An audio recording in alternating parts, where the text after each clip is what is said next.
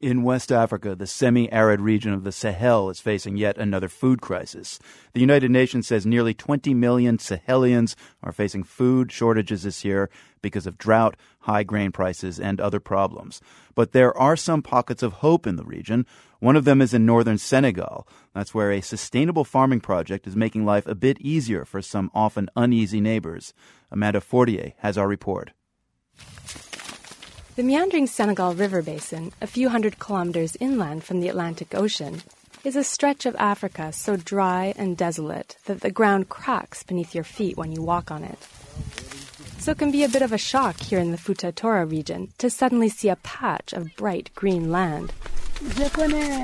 Mariama Nyang walks along rows of delicate blossoms of red and white hibiscus, leafy corn stalks, and buckets filled high with okra. She names each crop in a broken mix of French and Pulaar, her local language. Tomat, Okay. uh, carrot, batans. This is what's known as a super vegetable garden, or SVG. It's part of a three year old experiment in intensive, small scale farming, tended by Nyang and 99 other women. Nyang and most of the others are Mauritanian refugees who fled ethnic violence in their own country more than 20 years ago. The rest are local Senegalese. The project is run jointly by the United Nations Refugee Agency and a small French development firm called JTS Seeds. Le premier avantage, c'est qu'on peut produire avec cette technique. Moda Gay is JTS Senegal's director. He says each garden can grow up to five times more produce than traditional local methods, using very little land.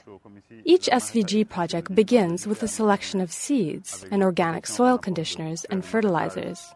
But Gay says the real key is making the most of the region's scarcest commodity, water. L'agriculture l'agriculture rurale, en fait, est l'arachide. Et l'arachide a eu beaucoup de problèmes.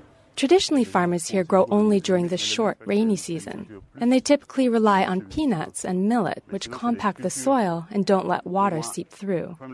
Gay says the SVG approach includes more varied crops and uses veils and tarps to help hold water.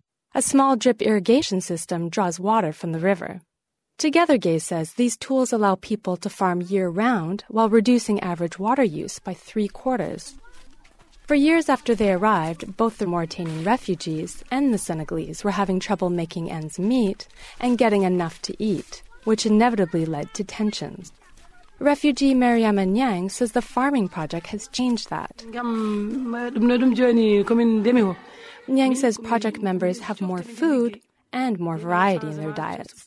And they even have surplus produce to sell, bringing in badly needed cash. Even better, Nyang says, the project has improved relations between the refugees and the locals. A couple of hundred kilometers east along the river valley, iron gates open onto another group of SVG plots at the Hamadi Unari refugee camp. About 50 Mauritanian and Senegalese women set to work with babies on their backs, hoes and shovels over their shoulders, and large plastic buckets and watering cans balanced on their veiled heads. min mbaɗatno tan ko suppome salade ñama ñama tan Habi Barrow leads the team. She's a 48 year old former hairdresser. Habi says she and her neighbors had worked this plot for 18 years before the Super Vegetable Project arrived. Those farming efforts were killing the land, she says, so they were skeptical about the new approach. But she says they soon realized this project would be different. Moda Gay of JTS Senegal says the shift came with their very first harvest. 200 kilos de concombre, 300 kilos de gombo. Gay says in that first harvest, the women brought in 200 kilograms of cucumbers and 300 kilograms of okra. Now he says the farms here are the most successful around. Shortly before sunset, the women and children gather round team leader Habi Barrow. In a gesture that might have been unheard of here not long ago, one of her Senegalese neighbors says she's so happy with the farming project, she wants to sing. With plows and shovels in hand, the Senegalese and Mauritanian women begin singing and dancing together. The UN Refugee Agency hopes to set up another two to three hundred super vegetable gardens here this year, which it says could directly benefit another couple of thousand people. For now, the agency is carrying the roughly $700 startup cost for each farm.